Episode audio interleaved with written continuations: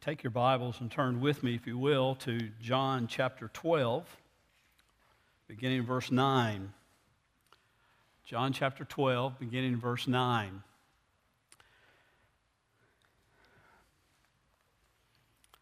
This is a rhetorical question, I realize. I know the answer already. But have you ever been to a uh, athletic event where everybody was just going crazy? Maybe it was a Kentucky basketball game or a, another type of sporting event, but everybody was just going wild. And when there was a great shot or, or a great uh, play of some sort, you might hear people all around you saying, Praise the Lord! They made the shot. Maybe those people who are shouting, Praise the Lord, were not necessarily full of the Spirit, but maybe full of spirits. I don't know. But you know what I'm getting at? There, there's all sorts of excitement, there's all sorts of, of zeal that can be false zeal, can be wasted zeal, can even be foolish zeal that comes out many, many times.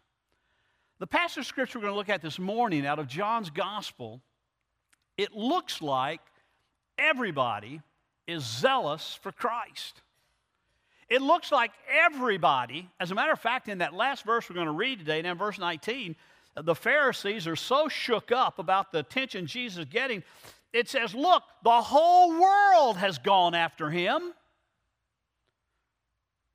Everybody loves Jesus, thus the title of the sermon. It's just like everybody is just in love with Jesus everywhere. Nobody's paying us any attention anymore, the Pharisees are saying. We, we've lost all control here. Everybody loves Jesus. And it looked that way. Listen to the scriptures I read this passage, and then let's talk about it a minute. The large crowd of the Jews then learned that he was there. We looked at these first three verses last week. We're kind of using this overlap. They learned that he, that is Jesus, was there, and they came not for Jesus' sake only, but they might also see Lazarus, whom he raised from the dead. But the chief priest planned to put Lazarus to death also, because on the account of him, many of the Jews were going away and were believing in Jesus.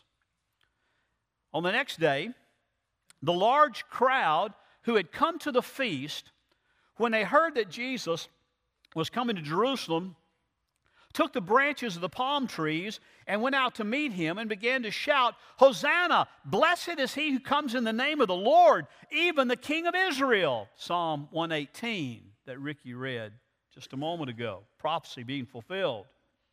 Verse 14 Jesus, finding a young donkey, sat on it, as it is written, Zechariah 9 9. Fear not, daughter of Zion. Behold, your king is coming seated on a donkey's colt.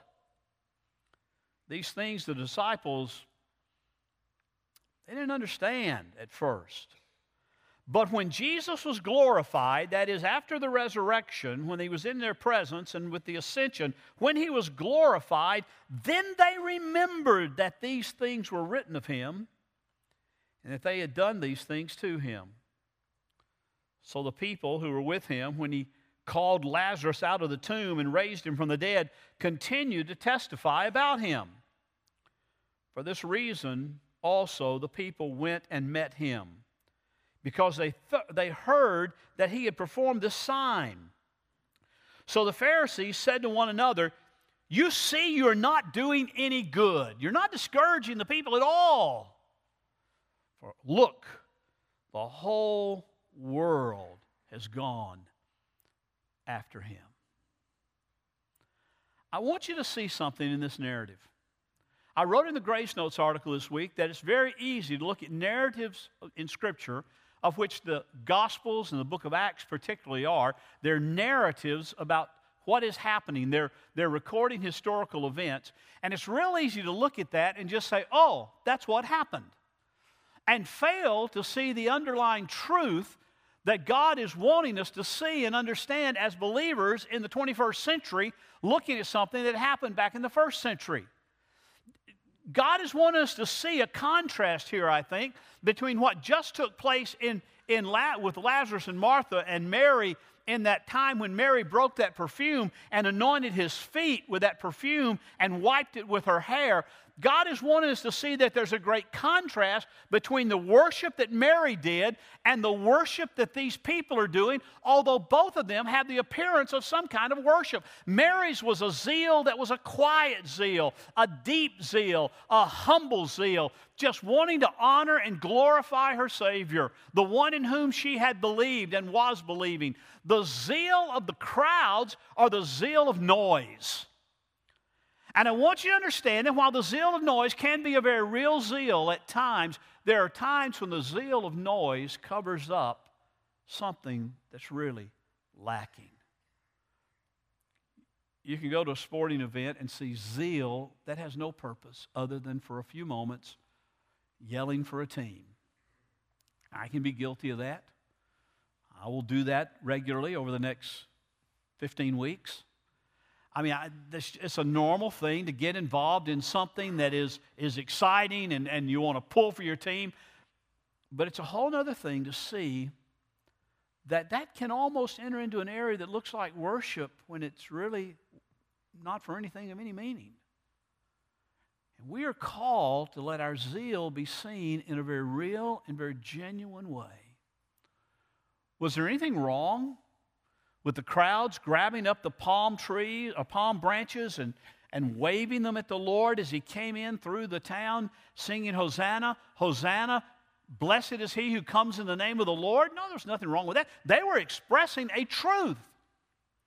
It was a truth that they didn't understand, it was a truth that would be short lived, but it was nonetheless a truth that was being proclaimed even as, as as some of the unbelievers, some of the Sanhedrin, and later even Pilate will proclaim truth without even recognizing, without even knowing that they are proclaiming truth. Caiaphas prophesied truth that one man would die for the people, and he didn't even know what he was saying, but it was truth.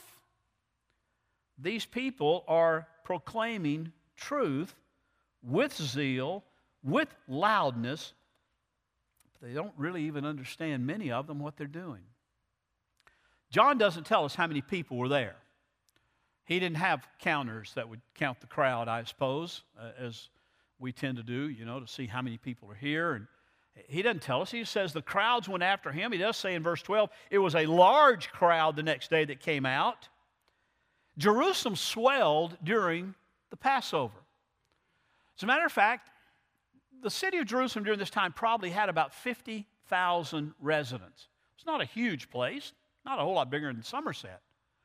It was not huge in and of itself, but on Passover time, that was the most holy day of the year, the most holy festival of the year, the most holy time when the people came to Jerusalem to worship. Now, scholars will debate on how many were actually there. Josephus, the Jewish historian, wrote several years after this particular Passover and said that on Passover that year, there were 2.7 million people in Jerusalem. Now, most scholars think Josephus had a way of being Baptist and kind of swelling the numbers a little bit. You know, they're, they're, Josephus, while a Jewish historian, kind of shows some Baptist traits, there's no doubt most people realize or say that there was no way Jerusalem could handle 2.7 million people. As a matter of fact, the, the, the city itself probably couldn't handle more than maybe 100,000 packed. But the people lived, they, they, camped out on the hillsides. They camped outside the city. They camped all around Jerusalem. And so it's not at all un, un, impossible that, that maybe there was half a million people that gathered on this particular Passover when Jesus was coming. His word had spread throughout the land, especially this thing about Lazarus, this thing about this man who had died, and Jesus had yelled into a hole in the ground, and he had come out of that grave. I mean, th- you know, that's something you just hear about. Even by word of mouth, it spreads rather fast. They didn't have the mass communications we have to get the word out, or there'd been even more. But, but they, you know, people just kind of talk about that sort of thing. They had never seen that happen before around Jerusalem, even it was out in Bethany. And so now they're, they're getting the word out. And so the people show up. People show up. And they come and they follow the crowds, and it's the thing to do. We want to go see Jesus. We also want to go see Lazarus. We've never seen a man who's dead four days, and now he's walking around. And we want to see Jesus, and we want to see Lazarus, and we're, we're all excited about this. And my neighbors are going, my friends are going, everybody's going after Jesus, everybody's following him, everybody loves Jesus. Let's go see what's happening. You know, if those people were true believers, it would have stalled the crucifixion. Because there's no way that the there's no way that they could have overcome that kind of a mob rule if, if, if, if all of these were true believers, if they all really were expressing something to the heart more than just something of their voice. You know, we used to live in a time when it was kind of the popular thing to follow Jesus or at least to be in church. I mean, it used to be that everybody who was anybody that had any kind of business dealings or any kind of political aspirations, they were going to be in church. I mean, they were they wanted to be in a church that was somewhat respectable. They wanted to be in a church that, that, that the community kind of looked up to. A friend of mine who's from South Mississippi tells a story about when he was a congressional aide back in his younger years, right after college, uh, working for one of the, the South Mississippi congressmen that he had a man come to him one day, a friend of his from college, who was an atheist. And his friend said, Let me ask you something. Uh, can you tell me a church in town that has a good reputation but doesn't require much? And my friend looked at him and said, What do you mean it doesn't require much? Well, you know, I don't want to, I don't want a church that's going to expect me to be there every Sunday. I don't want a church that's going to expect me to give money because I'm an atheist. I'm not going to give a lot of money to the church. I don't want a church that's going to expect me to, to show some kind of leadership or anything. I just want a church that I can join and be able to say I'm a member of, but they won't require much of me. Now, what you understand is this was back 20, 25 years ago. And at least in South Mississippi and in a lot of places in the country during those days, if you were not a member of the church, you could forget running for public office. And all this guy cared about was being able to say, I, I believe in Jesus because I'm a member of a church, and, and, but there's no real faith there, there's no real belief there. So he wanted a church, he just wouldn't require much of him. Today, you can run for public office and declare yourself an atheist or anything else for that matter, and it's happening.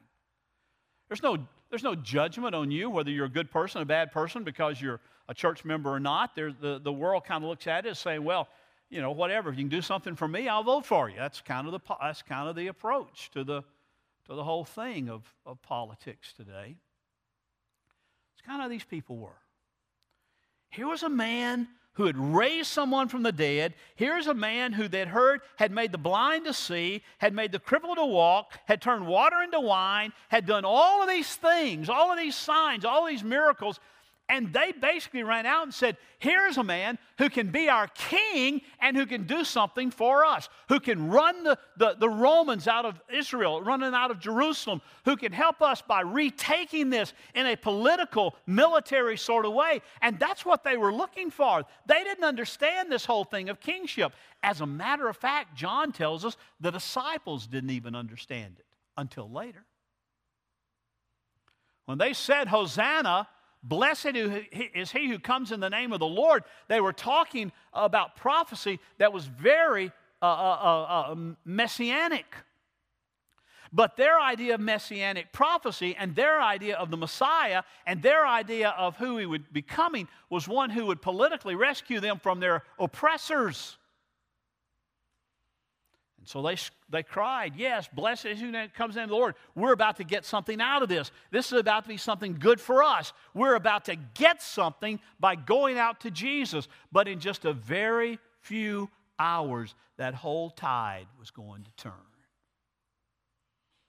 In just a very few hours, the crowds were not going to be very popular it was not going to be easy to go after him. As a matter of fact, there's going to be in just a few hours of time when even those 12 and the 11 that will remain will scatter and hide for fear of their own lives. There's going to come a time in this narrative that we're going to be reading over the next couple of months when we're going to see that even those who had been with him for three years plus were going to go and hide because it was scary.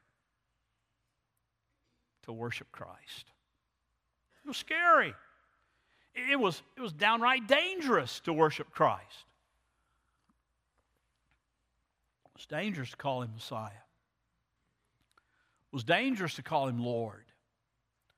It was dangerous to be seen with him, much less known as one of his disciples, so much so that we'll see Peter saying, I never knew him. Don't know who you're talking about. It was one of the most intimate disciples with our Lord. If you look on the streets of Jerusalem as Jesus comes riding in on that donkey. Now, see the imagery here is kind of a, a normal thing for a conquering king or a conquering soldier who's been off and defeated the enemy, and they would usually come riding in on a stallion, a, a fine horse, and the people would crowd the streets and they would sing and praise. They'd come back from victory. They rejoiced that, that their side had won. So there's a, there's a little strange imagery here that it's not the horse, it's not the stallion, but it's a donkey. A donkey's colt. My horse is majestic. A horse is regal. A horse is royal. A donkey? Can't help but think of the donkey in Shrek. I mean, you know, it's just not a very not a very noble animal. It's just a beast of burden. Jesus takes that, rides that donkey through. They just see it as a king coming, they just see it as a political rescuer coming. But he's coming in humility. The King of glory, the one who created all this stuff, the one who is about to be the Redeemer, the one who is coming into Jerusalem, not on somebody else's time, but on his own time, in his own time, and in the timing of the Father, not the Pharisees, not the Sanhedrin, not the Sadducees, not the Roman government, God's timing. Instead of getting on a stallion and coming in like they would really expect him to be, he chose a donkey. And in doing that, Jesus is basically saying, I'm here. I'm here to do what I came to do. They like that at this moment because they thought what he was there to do was something other than what he was there to do. He was there to be a Savior. He was there to begin to initiate, if you will, the, the, the, the visible victory of Christ over sin.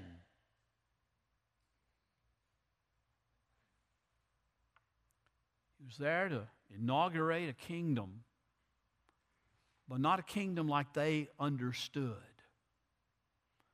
Not a kingdom with palaces and boundaries and armies with swords and arrows and other implements of armor. He was there to establish a kingdom without boundaries, a kingdom for God's people. And they didn't understand that. So when he didn't go in and immediately throw Pilate out and didn't go in and, and, and put the Pharisees and the Sadducees and the Sanhedrin in their place and say, I am here now to rule over all of you from this throne of David at the temple, then they, they were more confused than ever. I think the disciples were a little confused. I think John was a little confused.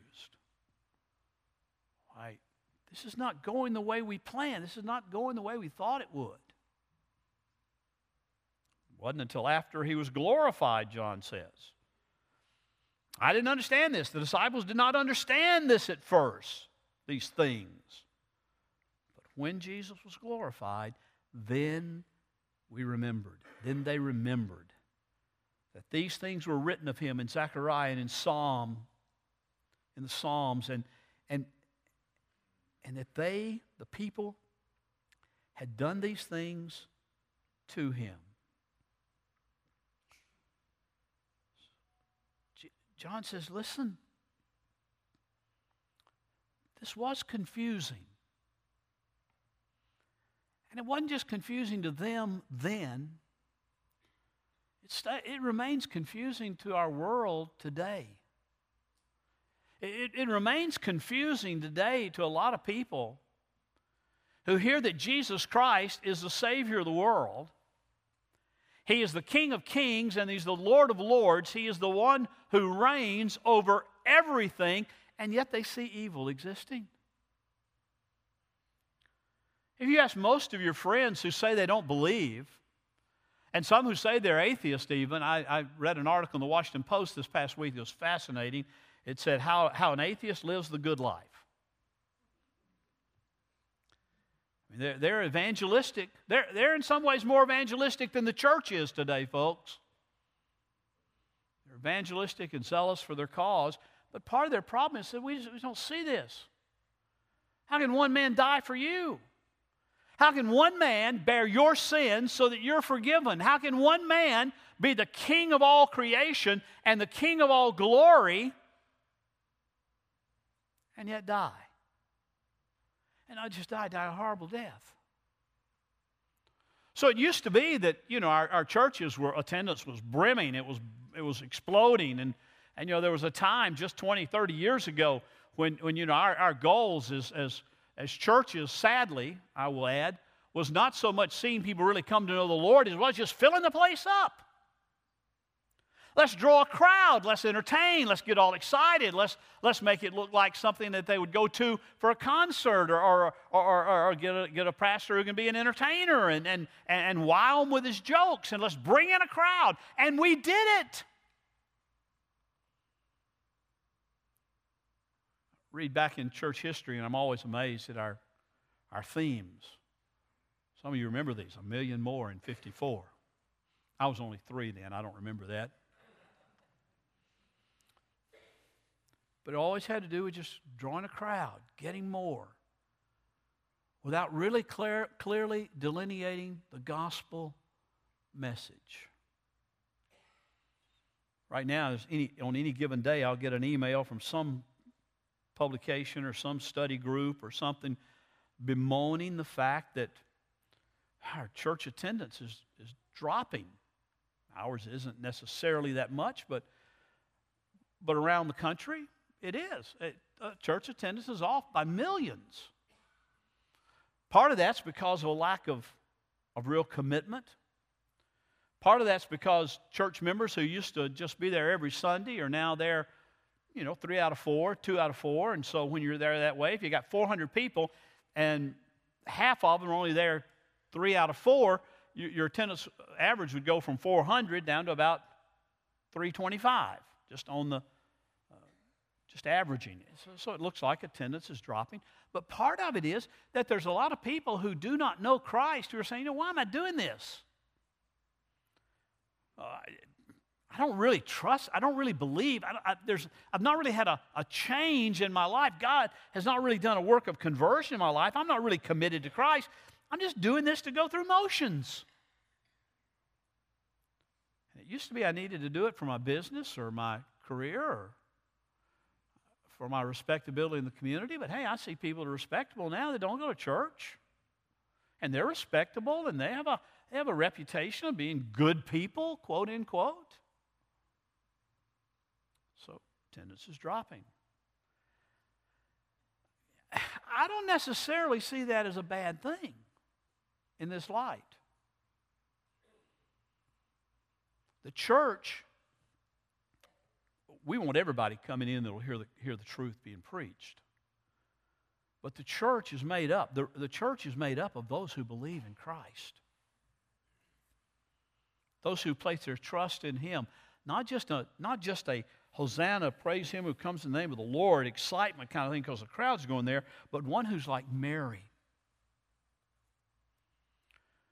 who have humbly bowed before Him and who have humbly said, You are my Lord, and I worship you, and I, I adore you, not because of what I can get from you, not because you might give me a kingdom, not because you might place me in a place of honor or a place of authority, but I honor you, I worship you, I bow before you, not because of what I can get or who I am, but because of who you are.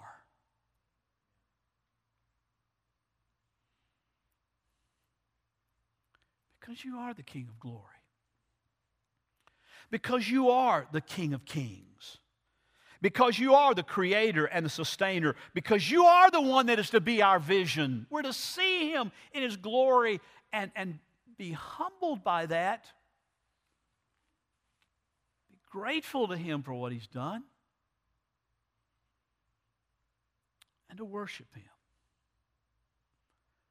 And then to proclaim him boldly. To see that there is a world out there that's just like these Hosanna yellers. They're not believers. They're merely in this great drama that's coming to an end at the end of Christ's life, and they're, they're prophesying and they're speaking truth, but they don't even understand that truth. And there are millions of people around us who are just like that. And it's our call, it's our responsibility to proclaim Him boldly if we really believe He's who He said He is. So you see, there's a contrast here between Mary's worship and the crowd. And, and I think there, there has to be a, a sense in which we come to see and evaluate and ask, where are we? Where are we in this drama? Where are we in this narrative? Maybe you need to ask someone else that knows you well. Am I a Mary? Humbly bowing to the feet of Christ just because I want to worship Him? Or I am the people. I'll praise you, I'll wave at you, I'll wave palm branches at you, which was a, a, a symbol of Israel, symbol of authority on their coins and everything. I'll praise the palm branches at you if you'll do something for me. One of my most hated musicals ever. I've seen it. But it really teaches a story. There's really a lot of truth there, and it's Jesus Christ Superstar.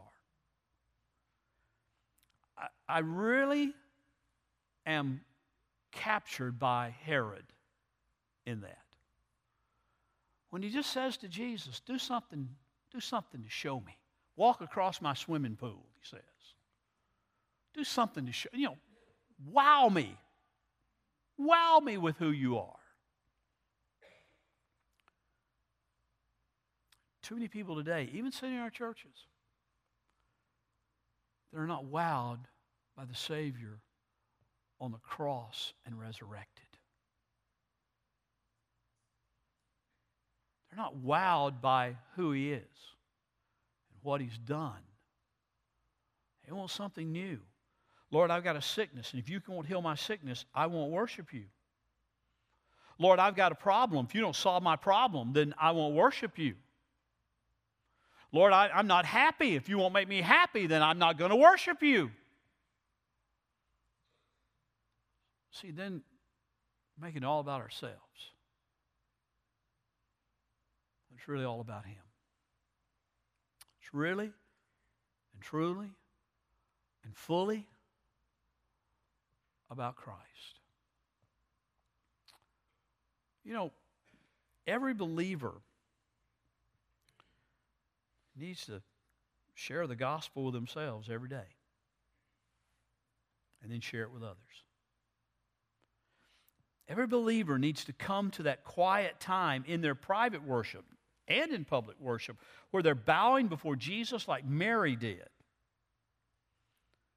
And not just running after him because they heard he raised somebody from the dead and they want to see the dead man alive. Not just because they want to see if they can do something for them. But seeing him as who he is. Worshiping him for who he is submitting to Him and humbling ourselves before Him because of who He is.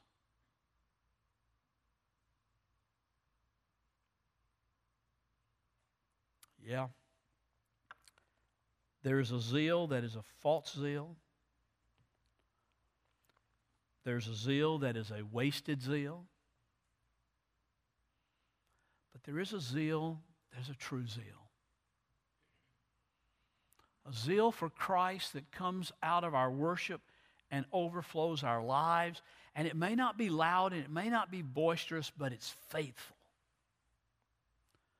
A faithful zeal in worship, a faithful zeal in missions, a faithful zeal in sharing the gospel with our neighbors, a faithful zeal with, with desiring with all our heart by His grace to live it out before a world that does not understand it.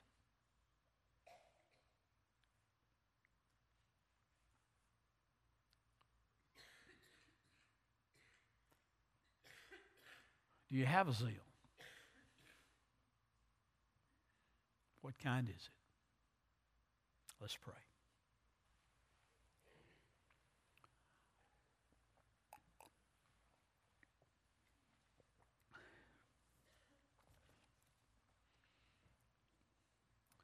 Father, we are in your presence because you've called us here. We are here to worship you because you are worthy of that worship. Lord, protect us from being like the, the crowd that just says, as long as everybody else is going along, I'll make my presence known. But boy, when the crowd dies out, we certainly can't stand alone with zeal for you. Lord, bring us like Mary to bow. Bring us like Mary to see you in your, your glory.